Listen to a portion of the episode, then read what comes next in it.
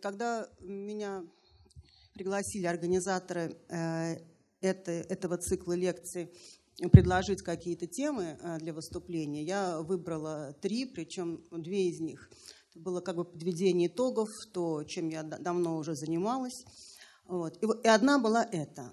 И одна была эта. Я очень рада, что вот организаторы выбрали именно эту тему именно эту тему, потому что вот как раз здесь еще время подведения итогов э, не, не подошло. А, в центре «Мемориал» есть эм, одна очень хорошая серия встреч, она называется «Историк за верстаком». Вот приходит историк и рассказывает, что вот он сейчас делает.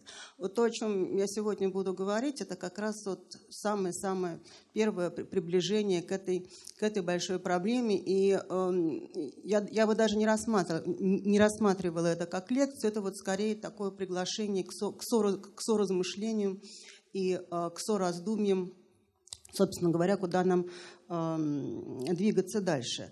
Э, но уже стало туризмом, говорит о том, что социальная история, особенно социальная история советского периода за последние годы сделала действительно огромный рывок вперед.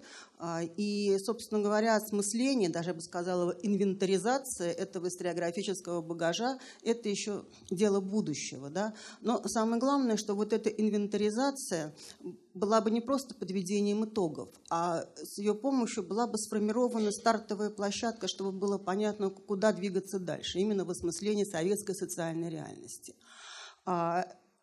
Для меня совершенно очевидно, что главной перспективой в данном случае является проблема синтеза, синтеза того, а, что уже было сделано. Причем это должен быть синтез и методологический, и а, предметный.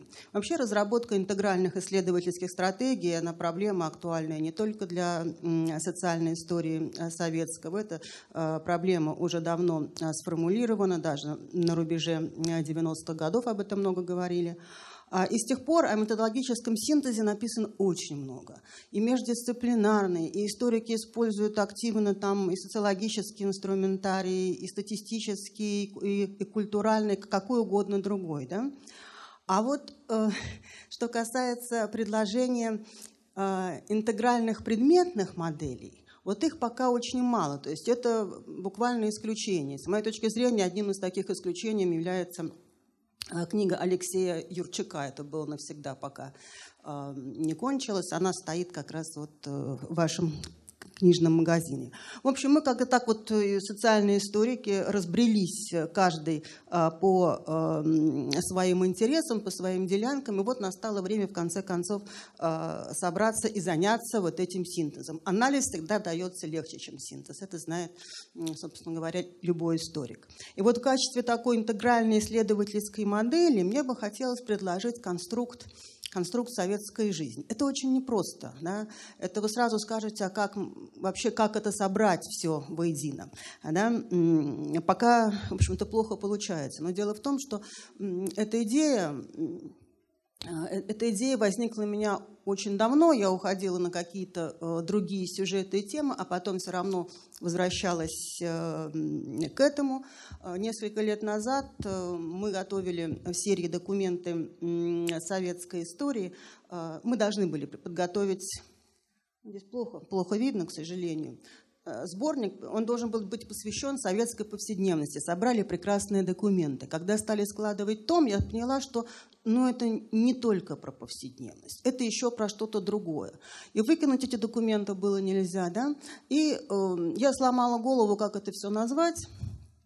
И в конце концов, вот решила, что пусть оно называется «Советская жизнь». Да? Ну, э, и слава богу, что редакторы издания приняли, э, приняли это понятие, просто потому что логика источника вывела вывела рассказ, да, представление советской социальной реальности э, за привычные рамки того, что мы называем историей повседневности. Недавно был сделан еще один очень интересный а, проект, по-моему, лет пять назад он был. Вот. А, Советская повседневность.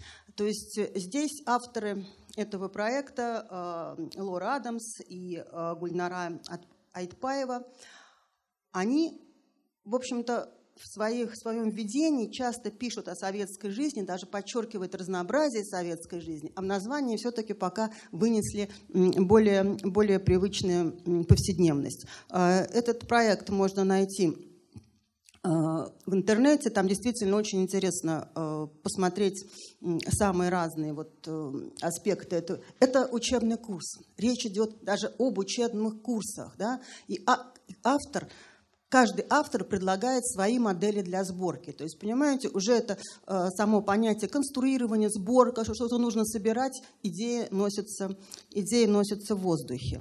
Но может быть, самый весомый аргумент, ну или один из самых весомых, да, в пользу использования конструкта «Советская жизнь» в качестве интегральной модели исследования советской реальности, вот дал современный дискурс советского прошлого, который связан с коллективными практиками, с, коллективными, э, с коллективной памятью, да, с теми самыми коммеморативными практиками, которые я вынесла э, заглавие сегодняшнего, нашей с вами сегодняшней встречи. Это слово как-то у нас пока плохо приживается, э, не, не, не очень его любят. Даже многие эм, редакторы журналов предупреждают авторов, что только вот ну, пишите о чем угодно, про память, только про коммеморацию не надо, а то это читателя отпугнет. Я не знаю, по-моему, это не совсем так. И вот одно из наиболее заметных явлений на этом дискурсивном поле – это, конечно, постсоветская ностальгия, вот о чем мы сегодня, собственно, и будем говорить.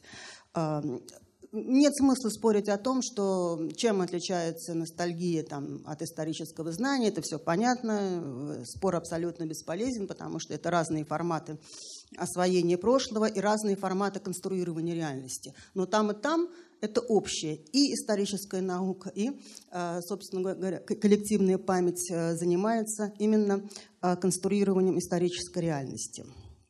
Советский период, понятно, здесь еще эта территория особая, прошлое не остыло, коллективный опыт перемежается с индивидуальными воспоминаниями, то есть это все еще очень горячо. А поскольку это очень горячо, то, понятно, возникают самые разные проблемы при освоении этого поля. Социологи Левада-центра где-то уже на рубеже 90-х, 2000-х э, годов говорили об, об ностальгии а, по СССР как об устойчивом а, феномене. Да, это очень рано.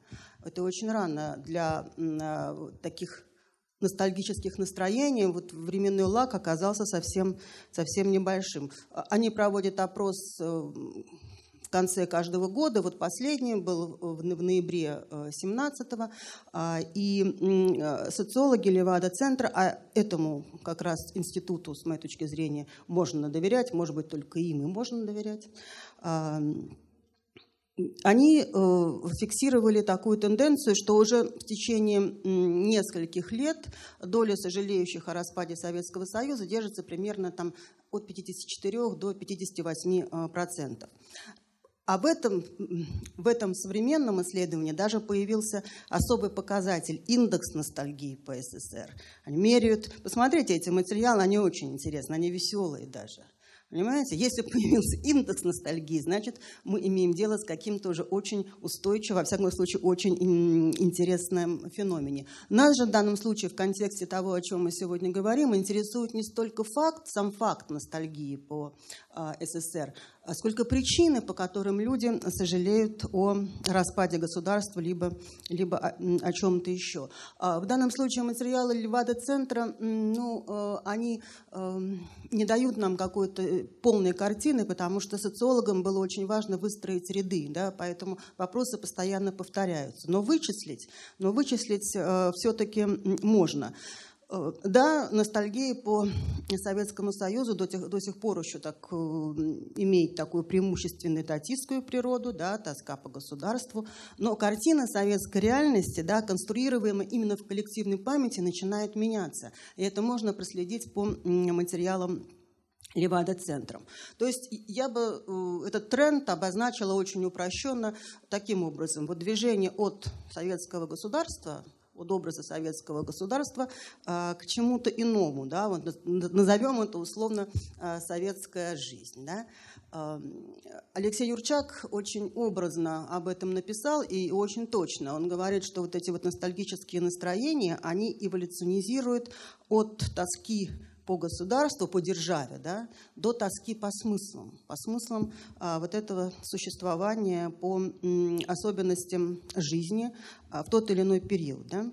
Еще более наглядно эту тенденцию демонстрирует российская благосфера. Вы прекрасно знаете, что Благодаря информационным технологиям а, интернет стал едва ли не самой главной площадкой для презентации а, вот этих общих эм, воспоминаний. Там формируются сообщества, и уже возник даже такой феномен, ну, уже много лет он существует, как виртуальные музеи, народные музеи, да, где э, собираются различные артефакты э, советской, советской истории. Хронологически, хронологически эти музеи, ну, импровизированные музейные коллекции э, связаны, конечно, больше э, со временем последнего советского поколения, поколения 70-е, 80-е. Так, это, значит, вот э, вернемся к этой картинке, это как раз по материалам Левада-центра, вот они составили такие, такую динамику вот, эм, уровня ностальгии по СССР. Да?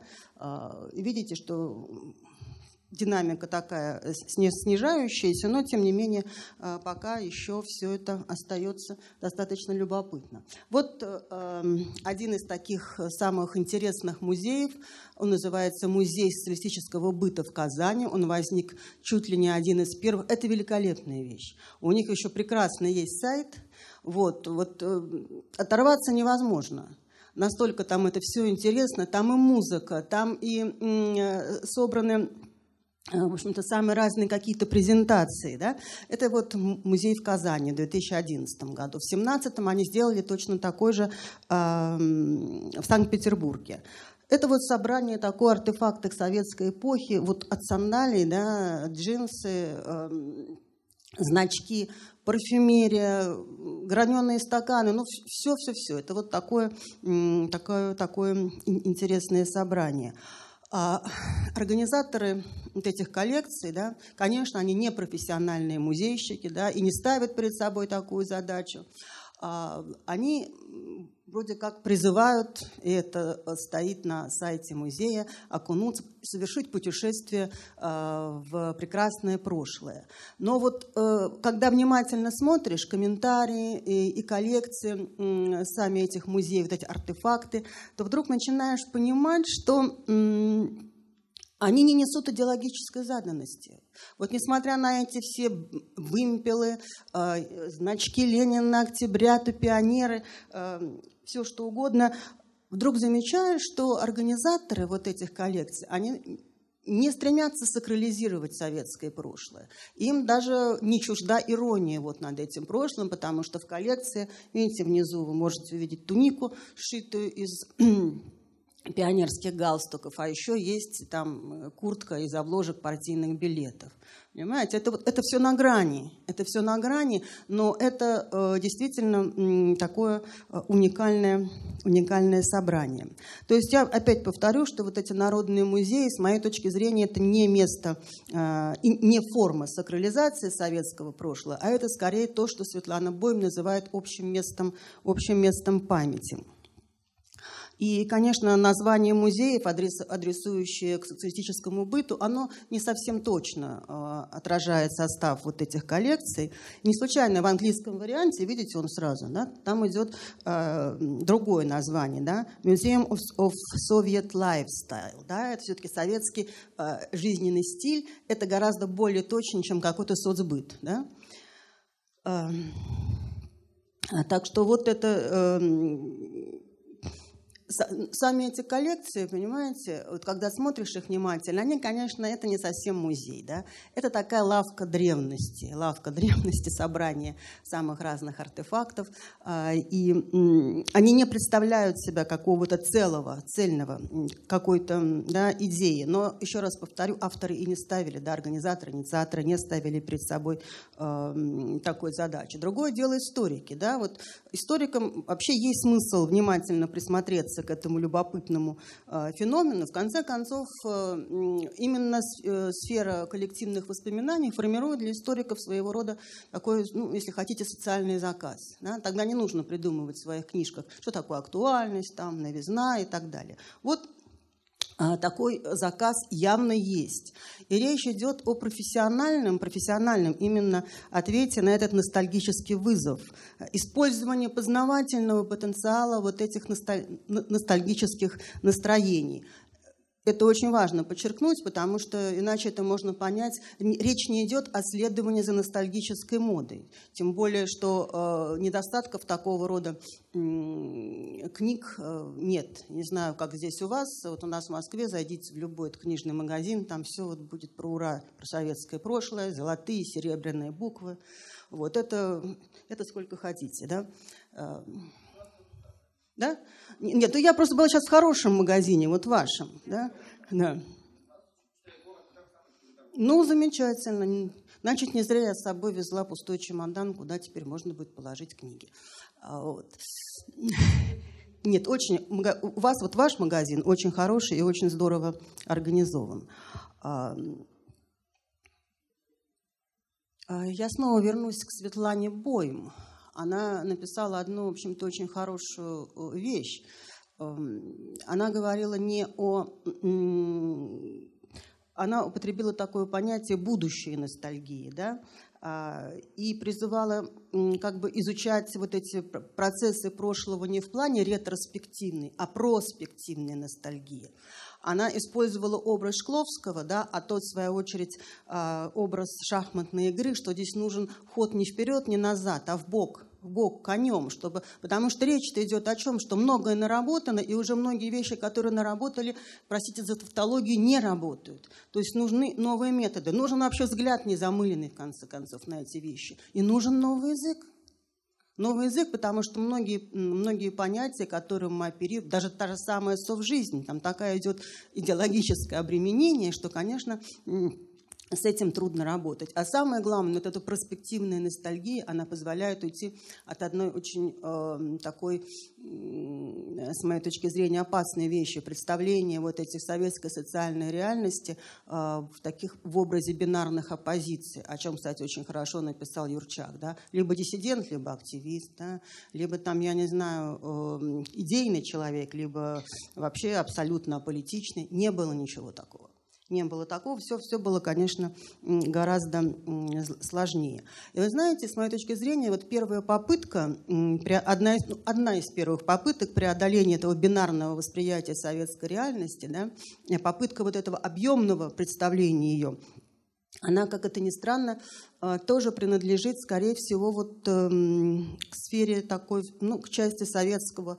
постсоветского вот этого коммеморативного процесса, да, формирования памяти. И я имею в виду очень э, простую и известную вещь. Это проект «Намедни», Леонида Парфенова, да, который существует э, в разных форматах, книжном, да, сначала телепередача, потом книга, потом э, интернет-версия. Вы знаете, почему-то историки очень любят критиковать вот этот самый проект, э, ну, вроде как и не научный, а он и не претендует на научность, да, а вроде как он и не полный, и это такая вот, это чисто вкусовщина э, Парфенова, но Парфенов сделал то, что пока еще никто не сделал, пока еще никто не повторил, никто не сделал лучше, да. Да, там идет монтаж. И Парфенов, э, собственно говоря, об этом и пишет, что он монтирует э, люди, события, явления, процессы. Монтирует так, как считает нужным. В конце концов, он автор э, и автор этого проекта. И судить эти критерии отбора с точки зрения по меркам исторической науки смысла никакого не имеет, потому что они сделаны из другого материала. Но когда, особенно интернет-версия, интернет-версия вообще прекрасная, потому что интернет-версия, я очень часто работаю с ней, со своими студентами, она дает возможность вот каждому да, человеку сконструировать свое представление об этой реальности. Да? То есть сделать еще один какой-то проект. Это действительно э, дорогого стоит. Что сделал Парфенов? Он сделал простую вещь, которая, казалось бы, лежала на поверхности. Он совместил разные оптики, да, большую и малую историю, политику и повседневность, внутренний контекст и международный контекст. За что ругали Парфенова? Как это он смог? Вот он про пражскую весну и тут же про мини-юбки. А так оно и было. Это существовало в одном, в одном хронологическом временном пространстве. И, собственно говоря, для, для обычного человека все эти мировые контексты, события, это ведь не более чем такая кулиса, на котором развивается его собственная, собственная жизнь.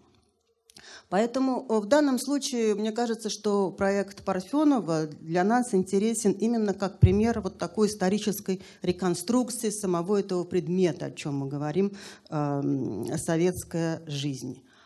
А, но было бы не совсем справедливо и начинать вот эм, эту ну, представление вот этих опытов, да, опытов реконструкции именно с Парфенова. Они, они были раньше – Самое интересное, что они были в советскую эпоху. Я не говорю о советских изданиях, да, советские издания потратили немало сил, чтобы сделать, представить, да, реконструировать, транслировать красивую картинку советской жизни, или, во всяком случае, правильной.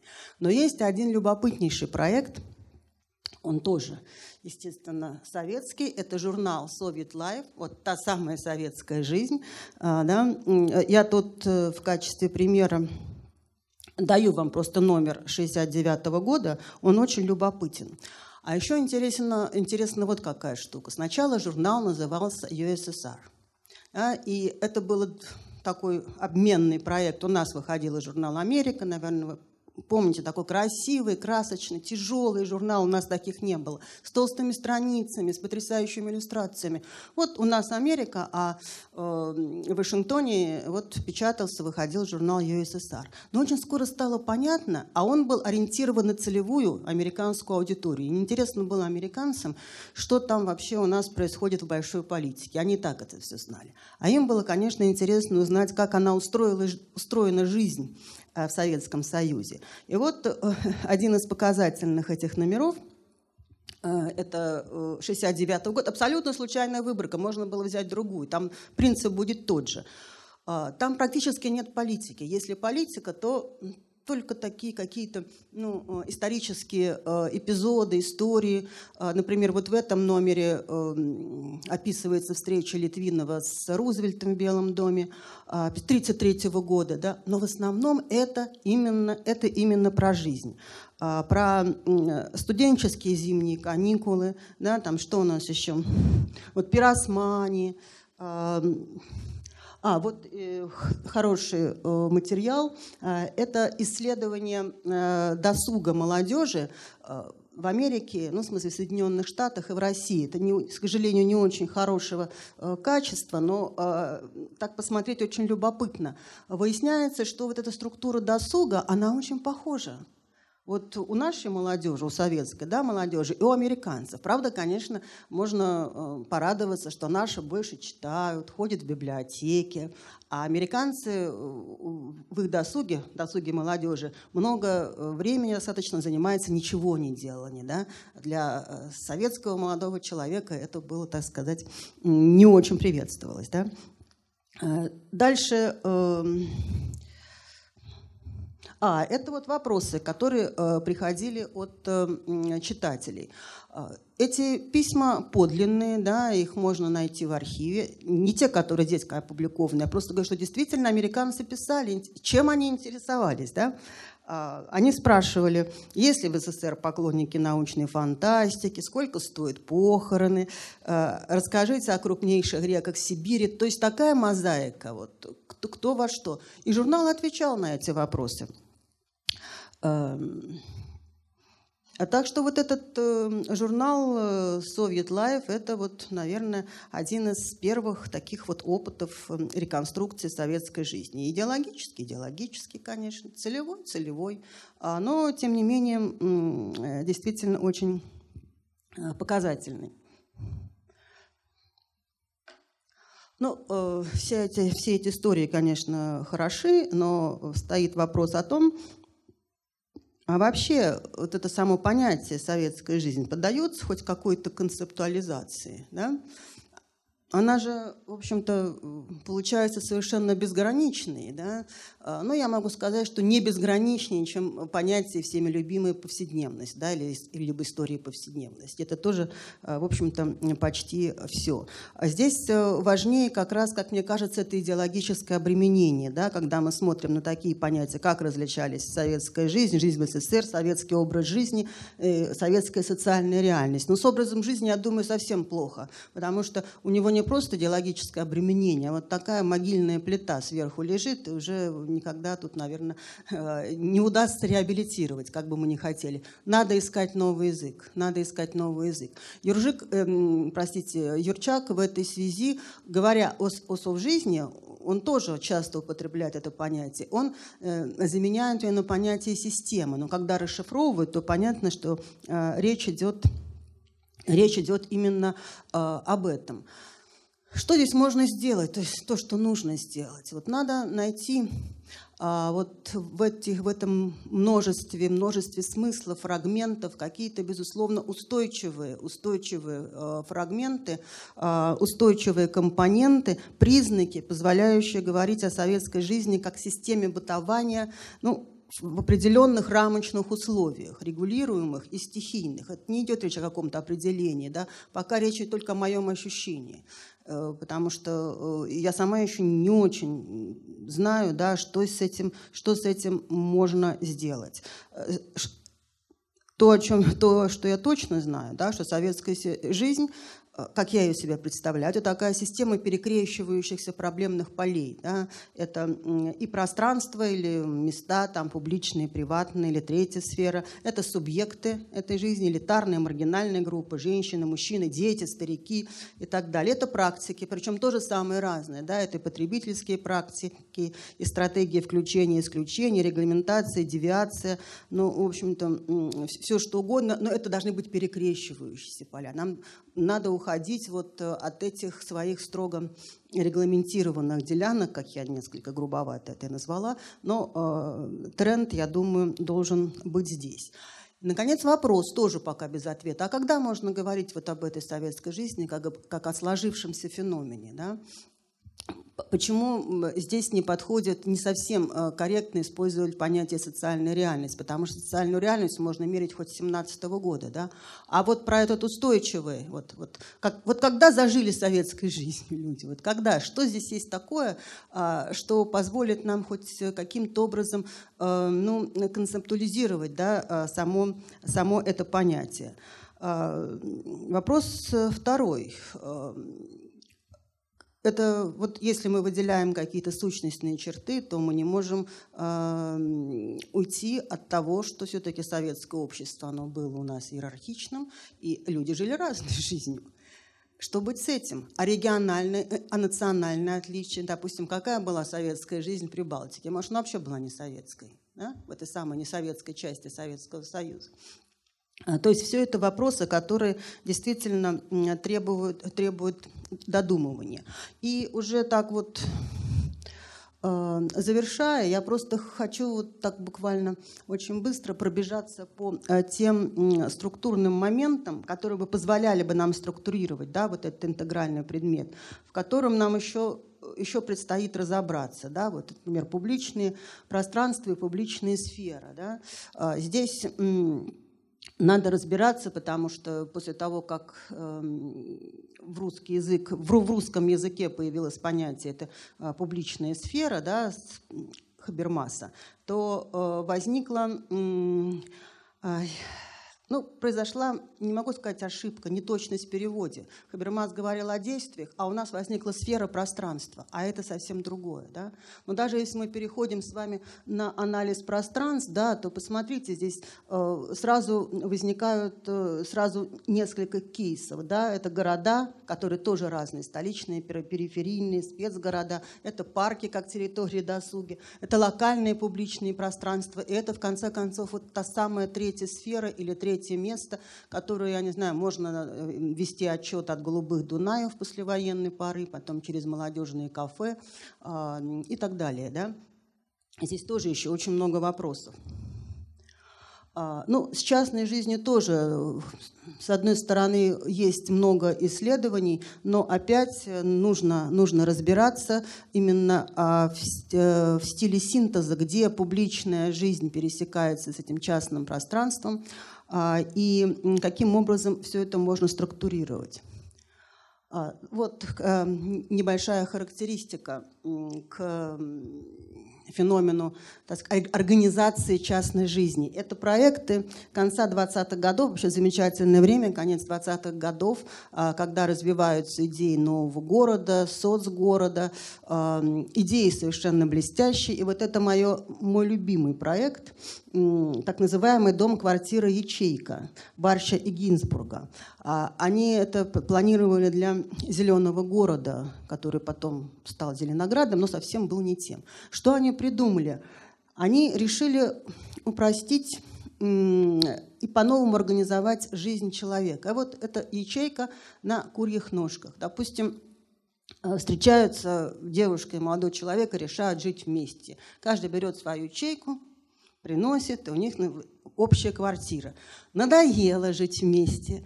Каждый берет этот свой домик и уносит уже по другим углам, да, и нет никаких таких проблем, вот это вот квартирный вопрос, э, который совместное житье, вот он решался таким образом э, оригинально, оригинально и красиво. Правда, остался только на уровне проекта. Кстати, он, он и внутри будет очень хорошо организован. А потом эту идею, ну, не такую, конечно, а вот организация этого маленького пространства возьмет на вооружение Хрущев, то есть ничего не пропадет. Вот эти все крохотные, крохотные хрущевки, это оттуда, только это уже будет некрасиво. Это уже будет некрасиво, а главное неразделимо. Уже все. Люди будут обречены жить э, вот в этих маленьких помещениях всегда. Да, это, это, это были разные чеки. Можно было два, можно сделать три. Да, очень красивые вообще есть рисунки. Это был такой журнал архитектуры, да, советская архитектура, строительство архитектуры. Это вот, вот там эти все проекты. М? Нет, нет, они не были. Это только были вот... Э, там вы видите фотографию, построена была такая вот штучка, да, вот как макет. Но, ну, не знаю, не знаю. Думаю, что вряд ли. По крайней мере, мне ничего не удалось найти из современных фотографий. Если бы такая бы красота бы сохранилась, конечно бы э, ее бы везде бы публиковали, да, и репостили, потому что это действительно очень, очень оригинальная штука. Еще один э, вопрос э, в рамках на, нашего сегодняшнего разговора. Вот э, советский консюмеризм. Вот сколько говорят об этом консюмеризме вообще? Было ли советское общество обществом потребления? Да? в западном этом стиле. Тут историки окончательно рассорились по этому вопросу. Кто-то говорит, да, этого можем считать, да, другие говорят, нет, потому что, ну как, если общество потребления, ну, по крайней мере, это был особый феномен, общество потребления в условиях дефицита. Где такое вообще еще было, да? Но феномен-то был, да, что, во всяком случае, я склоняюсь к точке зрения своих коллег, которые считают, что уже где-то в 60-е годы да, у Советского Союза был такой тренд. Э, э, Советский Союз эволюционизировал туда же, к обществу потребления, только очень такому своеобразно. Во всяком случае, была решена задача физического выживания, да, и, и, и люди стали уже по-другому выстраивать свои вот эти потребительские стратегии. А, и здесь тоже есть, собственно говоря, о чем поговорить. А вот э, мне очень нравится этот кусочек из журнала «Шпигель». Да, э, в декабре 1953 года в Москве открывается ГУМ. То есть вот, вот сейчас еще назад. Вот видите, монтируют э, рабочие, монтируют эту новую эмблему, эмблему ГУМа. Да, там сидели конторы, Сталин его закрыл в 30 году, э, вот, разместил там всякие разные конторы. А в 53-м решили открыть именно вот это к проблеме потребления. И э, когда 24 декабря вышла «Правда», да, э, то там есть такой любопытный момент. «Правда» публикует вместе.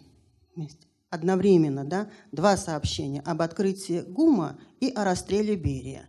То есть вот эти две, два события, понимаете, они, они знаки эпохи, понимаете, они существовали, сосуществовали вместе, они были синхронизированы. А если мы с вами разводим, вот сначала мы про политику напишем, там про реформы и все прочее, а потом вот там про потребление, ну, тогда уже вот э, э, будет не вполне корректно. Надо искать, надо искать пути вот этого синтеза и синхронизации. И это очень нетривиальная задача. Вот. А журнал «Шпигель», правда, в 1957 году, когда уже Хрущев практически занял позицию единоличного лидера, так вот он специально вот подчеркивает, как как, было, как был значим да, для изменения советской реальности вот этот э, поворот, тренд к потреблению. А, еще одна проблема, я не успеваю о ней сказать, просто отмечу. Вот эта жизнь в поколенческом разрезе. Вот детство и старость. Вот у нас по детству существует уже огромное количество литературы. Вот начиная с 20-х, детство 20-е годы, в 30-е, послевоенные. Детская тема это вот э, только с женской может сравниться. У нас гендерная история и вот детская история. А старики, а старость. Да? У нас даже, я бы сказала, есть такой историографический эйджизм, что ли. Да? У нас практически нет исследований вот по старости в Советском Союзе. А проблема-то была, а проблема была колоссальная. А вот, э, и Ну, это просто в качестве э, темы, ну, в качестве некоторой иллюстрации, это вот исследование международной организации по степени удовлетворенности э, своей жизнью в разных э, возрастных категориях. Так вот, в Америке, в Австралии э, возраст фактически не влияет на ощущение полноты жизни. Да? А вот в постсоветских, ну не постсоветских, постсоциалистических странах, таких как э, Советский Союз, там, Болгария, Хорватия, там все наоборот, чем старше, тем хуже. Да? И это, конечно, уже э, целая проблема. Ну и э, в заключение просто э, я считаю, что одно из тем э, вот этой самого анализа предмета советская жизнь должен быть, конечно, конечно, советский человек. Это тоже есть, есть о чем есть о чем поговорить, тоже очень непростая тема, тоже самые разные подходы. Вот. Нет, но это новые вот, вот труд охраны паек, это, а это вот 61 -го года плакат, понятно, там человек в космос, то есть совершенно я просто взяла их как такие, как э, некий контраст. А, по э, советскому человеку. Это новый, новый, это новодел. Это новый, это, это, это совершенно новодел, поэтому тут так. Это только для такого, для для, контраста, не более. И вот да, одна из маек, как-то вот я увидела картинку, вот такую «Моя национальность», «Моя национальность советский». Это э, возвращаясь к к нашей общей теме а, постсоветской ностальгии. Вот видите, я так просто попыталась обозначить хотя бы веер тех проблем, которые у нас э, есть вот на, на, этом, на этом предметном поле и, которыми, и которым еще э, надо надо заниматься, надо заниматься всерьез и искать, искать вот пути к этому предметному синтезу. А, спасибо за внимание. Я, по-моему, перебрала немножко время. Буду рада ответить на ваши вопросы и вместе с вами поразмышлять, и тем более буду рада вашим комментариям, что вы по этому поводу думаете. Спасибо. А где наши организаторы? А давайте так, а давайте будем так. Мы же в конце концов сейчас самоорганизуемся. Что нам стоит?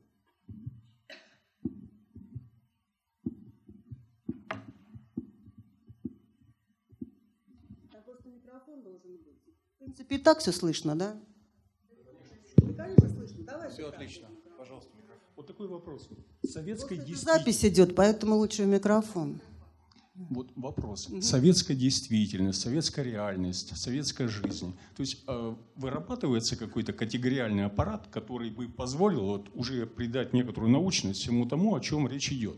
И с этой точки зрения, с какого момента начинается, вот вы затронули эту тему, с какого момента и с какого периода начинается эта советская действительность? Ясно, что 7 ноября 2017 года советская действительность еще не началась. Но, собственно, когда она и закончилась, тоже ведь вопрос наверное, надо тоже определиться, так сказать, в рамках а, окончания этой советской действительности.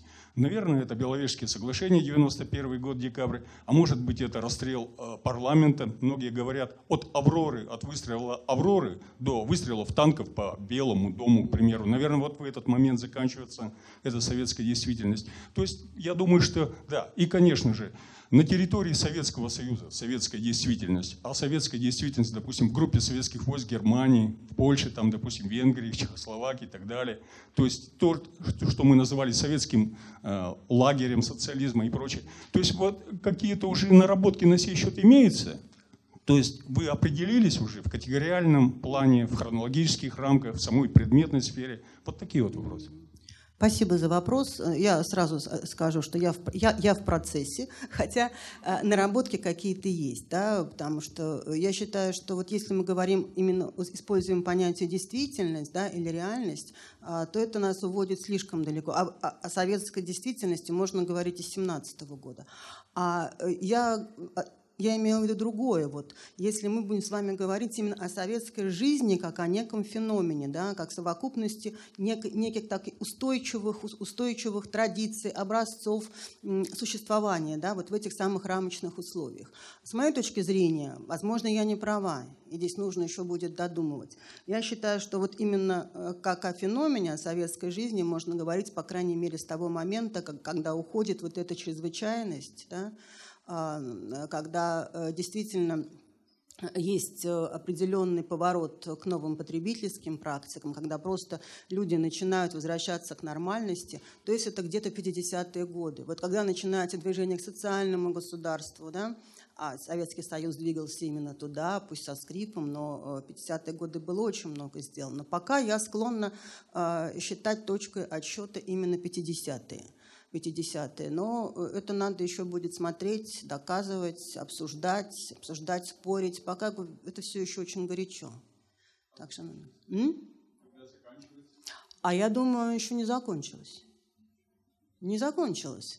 Мы же, мы, во-первых, да, мы же, вот все это, воспро... это все воспроизводится даже сейчас. Вы знаете, а, когда Левада э, задумывал свой проект «Советский человек», они разработали программу и были уверены, что вот-вот это сейчас уходящая натура, ну, нужно срочно изучить, потому что все, последний вагон, да. И, а поскольку этот проект продолжался, он впервые, по-моему, был в 93 году, и до сих пор и до сих пор он, он явился долгоиграющим, потому что э, вдруг э, социологи заметили, что вот молодежь, она воспроизводит те же самые образцы, те же самые стереотипы поведения. То есть мы еще живем советской жизнью во многом. В чем-то. А какая действительность была до 50-х годов?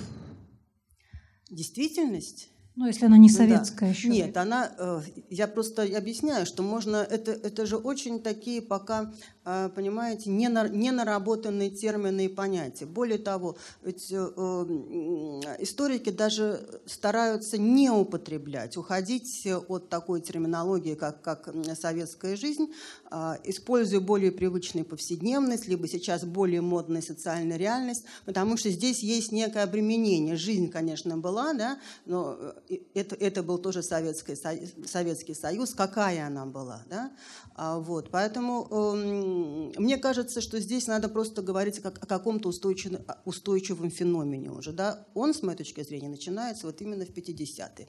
Раньше можно говорить о советской социальной реальности, действительности, как вы предлагаете. А, но, повторяю, додумывать надо. Да. Да. Угу. Да, нет, с повседневностью все нормально. Повседневность можно изучать на любом э, хронологическом отрезке времени, и это, будет повседневность, хотя историки тоже, вот, это же, когда этот термин вводился, ведь там тоже не было ни у кого большого восторга по этому поводу. Никто, все говорят, ну это же, это, же, это же невозможно, это же ускользающий предмет, это же все, как это все изучать. Ничего, широта, видите, предмета, она вовсе не, не помешала превратиться этому направлению в одно из наиболее активно развивающихся. Появляются вот такие книги, как, Наталья, как книга Натальи Липина. Вот такие интереснейшие штуки получаются. Так, пожалуйста. Давайте будем называться. Иван, начнем с вас. Добрый вечер, Иван Батуров, историк, журналист. Я просто, ну, сразу скажу, что у нас в Екатеринбурге в прошлом году появился музей советского быта. Частный. Да, правда? Да. Но А, и в отличие от музея, который показали в Мгм. Казани, а, у него интересно. не было стеба. То есть там не было куртки, спортбилетов, не было платья из галстуков. То есть, И его использовали, например, такое движение «Суть времени» для пропаганды того, вот посмотрите, вот как было тогда и как есть сейчас. Они даже использовали в качестве идеологической цели. Ну, сейчас куда-то переехал, правда, но, тем не менее, такая пытка была. И он какое-то время даже купал. А вопрос у меня такой. А вот, религи... вот э, мы берем советский период с 50-х годов, советскую жизнь. А вот религиозные практики в советской действительности, э, как они отражались в повседневности? В кинематографе, ну, поздние 50-х, ну, до конца 80-х. Кинематограф, культура, мусульманский, православный, как отражался? Ну, конечно, я, я говорила, Вы с этим что Есть такие нужно- исследования по этому? А, ну, исследования отдельно по э, религиозной политике у нас, у нас есть, а по религиозной, как как повседневности, да, вот здесь как раз гораздо меньше, гораздо меньше таких исследований, но, несомненно, надо учитывать и религиозный фактор, и национальный, и географический. Это будет, конечно, колоссальная специфика. Везде будет специфика, да, там в Средней Азии это будет одно, в Прибалтике будет другое, на Украине это будет третье, да, и вытащить вот на фоне каких-то общих э, вещей вот эту специфику тоже надо будет, просто этим заниматься придется. Ну, по-моему, очень интересная, увлекательная задача, почему бы нет.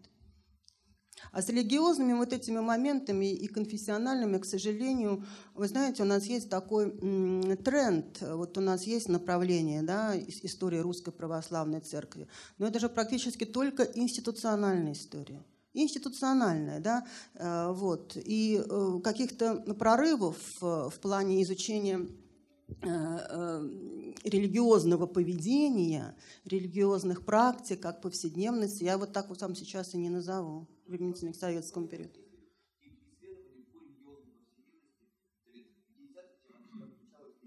Нет, исследований таких нет. Вот документы, когда мы делали советскую жизнь нашу, да, вот этот сборник, там есть документы.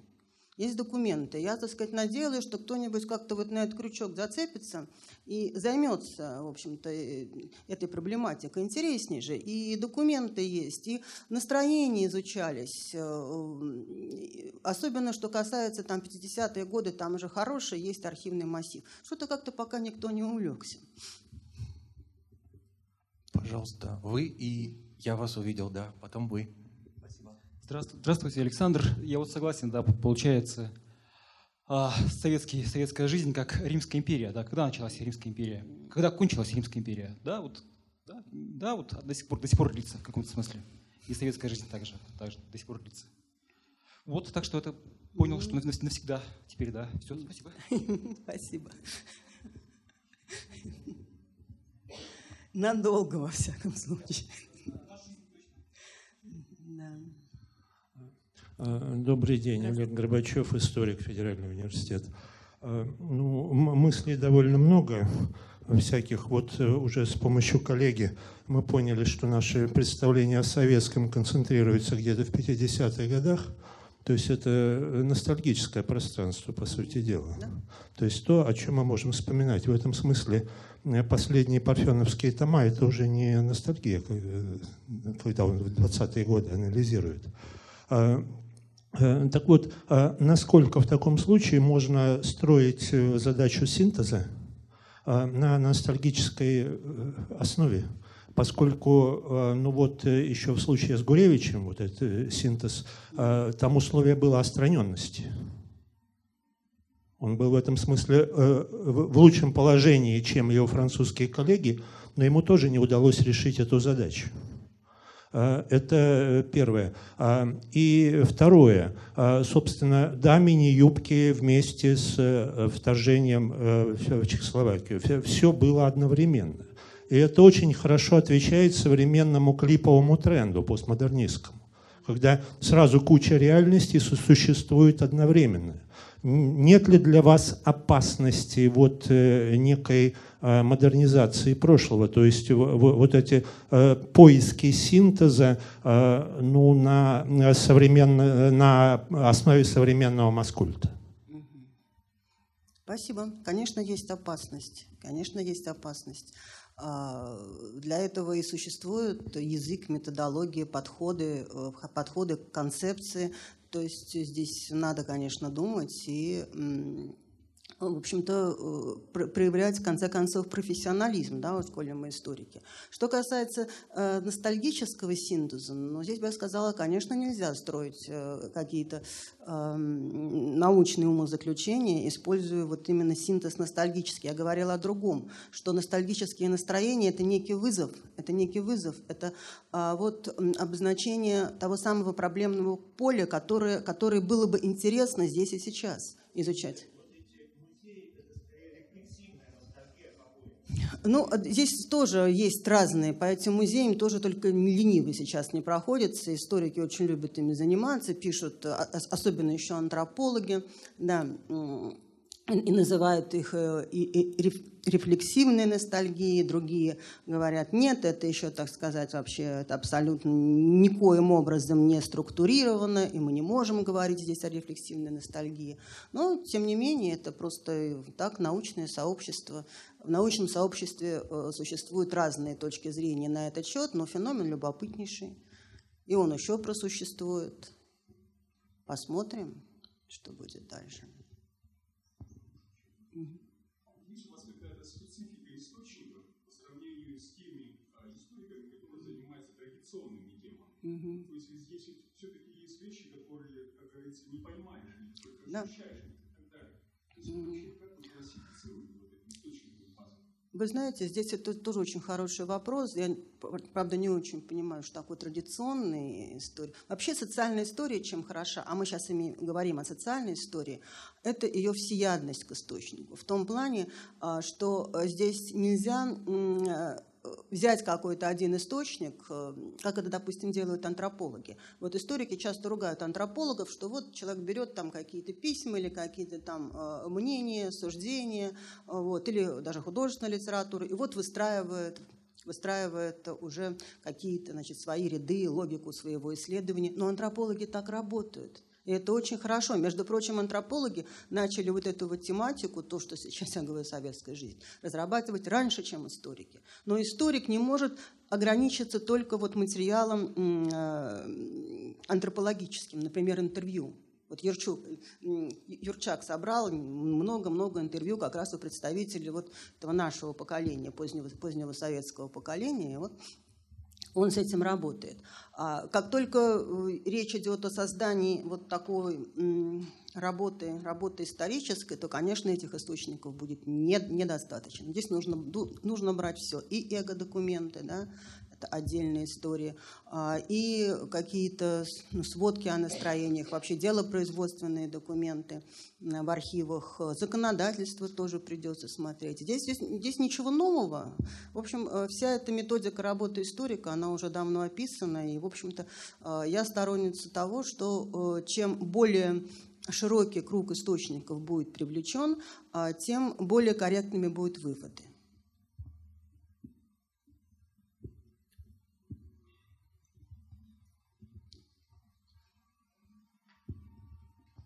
Симонов Максим. А, Хотел поблагодарить вас за лекцию, во-первых. А, И у меня к вам такой довольно традиционный, наверное, вопрос. Эм, На ваш взгляд, а, насколько общество и власть а, в Советском Союзе противостояли друг другу и задавало ли общество рамку для существования режима? Ну и в частности, особо интересно на как раз посмотреть на материалах послевоенной истории. Вы очень плотно и много занимались. И здесь было бы очень интересно ваше мнение. Спасибо большое. Спасибо за вопрос. Но тогда сразу встречный вопрос, какой период? Да? Этот э, уровень противостояния или наоборот консенсуса, он, э, собственно, всегда был э, разным. Если, если брать послевоенный период, то это уровень консенсуса был достаточно высок, но это степень доверия к власти, но прежде всего степень доверия к верховной власти. То есть вот эм, авторитет Сталина, да, он был, допустим, незыблем. А э, начальники поменьше вполне могли быть, быть объектами критики. А после смерти Сталина расстановка сил совершенно изменилась, э, и степень доверия ну, так называемым сталинским наследникам, она как раз была, в общем-то, очень невысокой. Да, это сразу, они сразу становились объектами критики. Вот. После э, того, как стали реализовываться социальные программы, снова уровень консенсуса как-то так вот повысился. Поэтому здесь нужно все смотреть ситуативно для, для, каждого, для каждого периода, измерять свой, свой градус противостояния, я думаю так. А, Но, ну, во-первых, э, общество, общество, советское общество – это очень интересный э, феномен. Оно никогда не было единым. Там э, у, кажд... у определенных групп были, были свои интересы, которые артикулировались вот в этих общественных настроениях. Это довольно-таки трудно, трудно изучать, потому что, как вы понимаете, у нас с конца 20-х до конца 50-х годов вообще не было никаких замеров этого общественного мнения. Все, что у нас есть, это э, сводки, которые готовили партийные организации либо органы госбезопасности. Это, конечно, эго-документы, да, э, эго-источники. Это с моей точки зрения, художественная литература обязательно там по тем же шестидесятникам. Но э, замеров, замеров, вот вплоть до даже э, середины 60-х никаких замеров мы здесь с вами э, сделать не сможем, проследить отношения, отношения разных, разных групп населения к власти. Плюс опять снова вспоминаем Э, национальные, региональные различия, и там э, э, культурные различия, культурная традиция играла очень большую роль. Например, отношение к власти вот в мусульманских странах было, было одним, а, допустим, в больших городах абсолютно другим. Вот. Здесь нет какой-то общей доминанты, как мне кажется. Ну, только после войны, да, вот когда этот консенсус был, плюс колоссальный, конечно, э, мне, об этом много приходилось писать, э, не приходилось, а просто я с удовольствием об этом писала, э, что там был, конечно, консенсус, а были колоссальные ожидания, ожидания вот лучшей жизни, да, или там крестьяне надеялись, что колхозы распустят, интеллигенция там на развитие контактов Запада. Но все эти ожидания, в чем была особенность? Все эти ожидания, они формулировали, они, это были ожидания подарков сверху, от той самой власти, да, вот, как награда за победы. Надо просто понимать, что люди просто устали. Устали, это было такое вот просто на грани физического выживания, истощения, поэтому никто там за какие-то перемены бороться, бороться не собирался. А другой как бы спектр, да, те люди, которые скептически относились э, к тому же Сталину и к советскому э, высшему руководству, они уповали на помощь третьей силы, там Америка, Англия, там Запад абстрактный и так далее. То есть палитра была, палитра была очень-очень э, такой широкой и насыщенной, да, и нужно учитывать все эти нюансы. Пожалуйста. Дело в том, что сегодня несколько раз звучало э, ну, определение региональное различие, и вот у меня сейчас созрел вопрос. А как в странах, которые раньше были в составе Советского Союза, вот проблема решается как раз понятие советская жизнь, советская повседневность. То есть как они это изучают, какие они используют определения? Ну, мне тут проще говорить эм, о Прибалтике, потому что это еще один, еще одна сфера, а, где а, мне, как мне кажется, что-то все-таки удалось сделать, где я подробно занималась, да, вот Прибалтикой до сих пор она так вот не отпускает. Эм, там, конечно, э, ну, у меня есть такой тезис, что э, Прибалтика – это самый, самая несоветская часть э, СССР, и что, несмотря на вложения, на усилия, на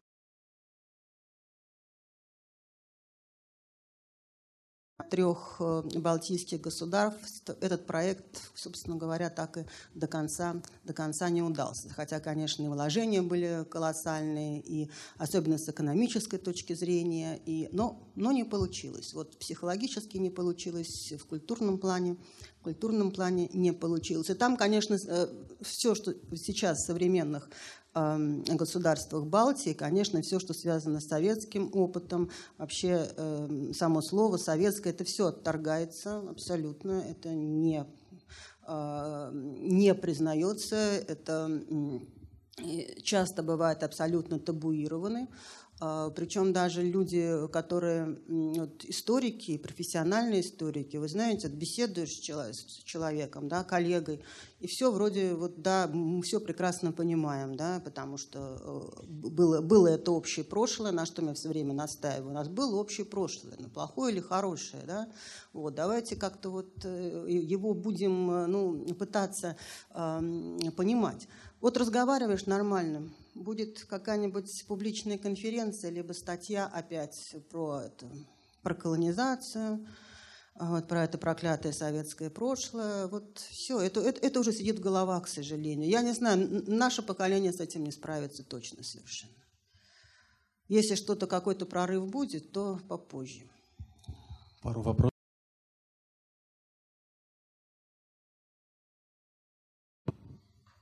Это даже не вопрос, так, размышления к вопросу о ностальгии, к вопросу о ситуации в Прибалтике. Я подумала, не слишком ли рано, не слишком ли мала еще историческая дистанция, чтобы как-то институировать на какой-то научный уровень, выводить то, что вы называете советской жизнью, там, советской реальностью. Слишком много боли, слишком много личного, слишком э, Недаром ведь возникло само понятие история повседневности, потому что современники воспринимают действительность не так, как воспринимают эту же действительность потомки. Да? И с этим много раз и я, как историк, и мне кажется, многие по жизни сталкивались. И, э, может быть, вот то, что вы говорите, у вас там разработки, пока мысли какие-то, там еще что-то не установилось, может быть, это поэтому, что мы сейчас что-то там, э, терминологию какую-то обозначим, градацию какую-то проведем, еще что-то. А восприятие этого же всего э, нашими потомками, историками там, э, в 22 веке, например. И они будут видеть по-другому, воспринимать по-другому и как-то институировать те же самые вещи, несмотря на наличие источников, несмотря на все остальное, будут и вот это как бы отсутствие дистанции, может быть, и не дает нам сегодня а, на какой-то научный уровень вывести все это. А, спасибо. Э, есть такая проблема, и наверняка э, другое поколение историков справится с этой задачей лучше. Но почему бы нам не постараться оставить после себя тоже что-то? Да? Ну пусть потом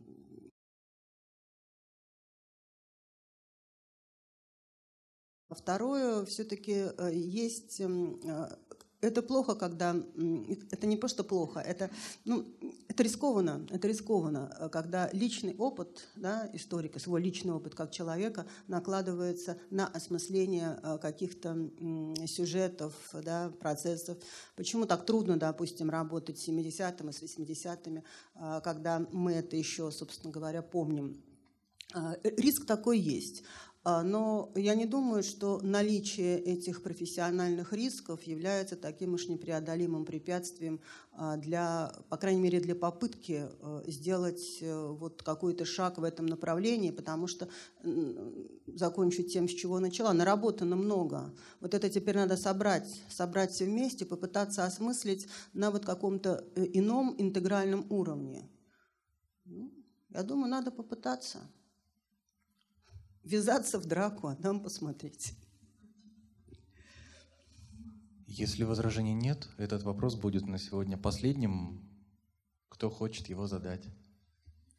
Хорошо. Последнее Пожалуйста. слово. А, вопрос по Прибалтике. Вот, э, э, с Прибалтика Советский Союз точно. получил э, хуторскую систему, которую э, Сталинский Союз, э, Сталинская власть терпеть не могла. Потому что перед войной шло, шло селение хуторов принудительное. Тут мы получаем Прибалтику, где сплошь хутора вместо деревень.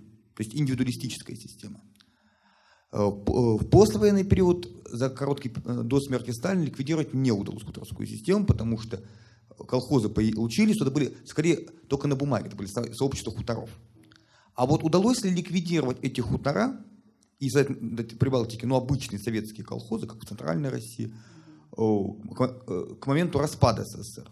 Получилось ли у преемников Сталина, у Хрущева, Брежнева ликвидировать эту хуторскую систему, вести колхозную в Прибалтике? Ну, частично получилось. И была целая программа исцеления э, хуторов. Вот она начала развиваться э, еще в 40-е 40 э, мало, но вот уже в 50-е, 60-е была целая, целая программа. Колоссальные, колоссальные были средства по селению, по селению хуторов. Строились вот эти вот деревни, но очень, очень такие странные, очень интересные деревни. То есть особенно в Литве это, это было характерно, когда а, литовский крестьянин, он вроде как и в колхоз переселился, а, а строил себе вот дом Вот потом, когда там уже стали развиваться большие эти комплексы сельскохозяйственные, прежде всего животноводческие, да, и опять туда шли большие вливания. И когда сменились поколения, вот тогда уже с хуторской системой, э, ну, хуторс...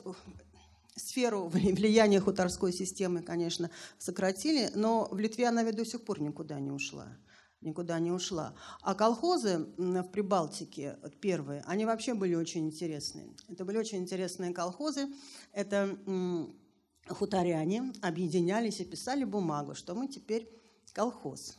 Да? Но при этом а, весь инвентарь был личный. Они никуда не свозили, там, как э, российские крестьяне, на это какое-то общее подворье. Каждая колхозная земля делилась на все те же прежние хуторские делянки, и каждый обрабатывал только, так сказать, свою часть. Вот. Мне очень нравится одна история, как в Литве. Да, это так называемые бумажные колхозы, причем без особых, э, без особых э, изысков, когда там э, образовали колхоз, один хутор, один колхоз, это после войны, и назвали эти колхозы «Дружба, счастье и Чапаев». Вот, в каждом колхозе было по одному вот этому хуторскому двору. С этим потом, конечно, покончили, с этим вот, э, когда считали. Потому что когда приехала комиссия из Москвы, там у проверяющих э, было, было столько, мягко выражаясь, удивления. А, но э, абсолютно искоренить вот эту хутор, хуторскую культуру не удалось, ну и слава богу. Это же традиционная культура в Прибалтике. Особенно. Ну как слабая? Нет, она, она, конечно, нет. После селения, после селения, да, но там еще же было, вот это же не просто так, я говорю, что были вложения. Там же селяли эти э, хутора, потом проводили колоссальные э, мероприятия по мелиорации. Там же были болота, их высушили болота, там, там, там, там поднялось сельскохозяйственное производство. Да? А, вот. И когда уже просто молодые люди, молодые люди, новое поколение, они, то есть э, часть хуторов умерли естественным путем, путем, да, вот э, когда уходили из жизни вот эти вот их хозяева с той традиционной культуры, а молодежь уже была больше приспособлена а, вот к этим советским реалиям. Но колхозы, повторяю, там были очень странные. Не, не, не советские колхозы. А, ну, практически, а там, а там потом колхозные, там уже больше было совхозов, это же было выгоднее. А, прибалтийские лидеры, особенно Снечкус, они же продавливали вот превращение колхозов в совхозы. Это тоже 60-е годы, там была целая кампания, потому что э, шло финансирование с бюджета. Совхоз-то это все-таки из госбюджета, а колхоз надо вот как хочешь на свой страх и риск. Поэтому такой момент тоже был. То есть они их потихонечку выдавились, нивелировали. Да? А, но если в Латвии это удалось сделать довольно быстро, то вот литовцы держались долго и до сих пор там, по-моему, есть я думаю. И Эстония тоже, Эстония. Э, эстонцы, э, ну, литовцы были самыми самостоятельными, эстонцы так вот э, держались эм, больше в тени, а вот латвийское руководство, наоборот, так сказал, пыталось идти вот в этом таком фарватере совет политики, вот этой советской политики, да, поэтому Латвия, может быть, была самой советской из этих несоветских. Замечательно. Уважаемая аудитория, позвольте от лица нас и по совместительству от лица сотрудников Ельцин-центра поблагодарить Елену Юрьевну. А я хочу поблагодарить вас за такой вот действительно очень заинтересованный разговор. Он, он мне был очень нужен. Он мне был очень нужен, в первую очередь мне. Поэтому я еще раз благодарю, что вы пришли, благодарю за ваши вопросы, за комментарии. Да, мне, мне было очень интересно с вами. Спасибо.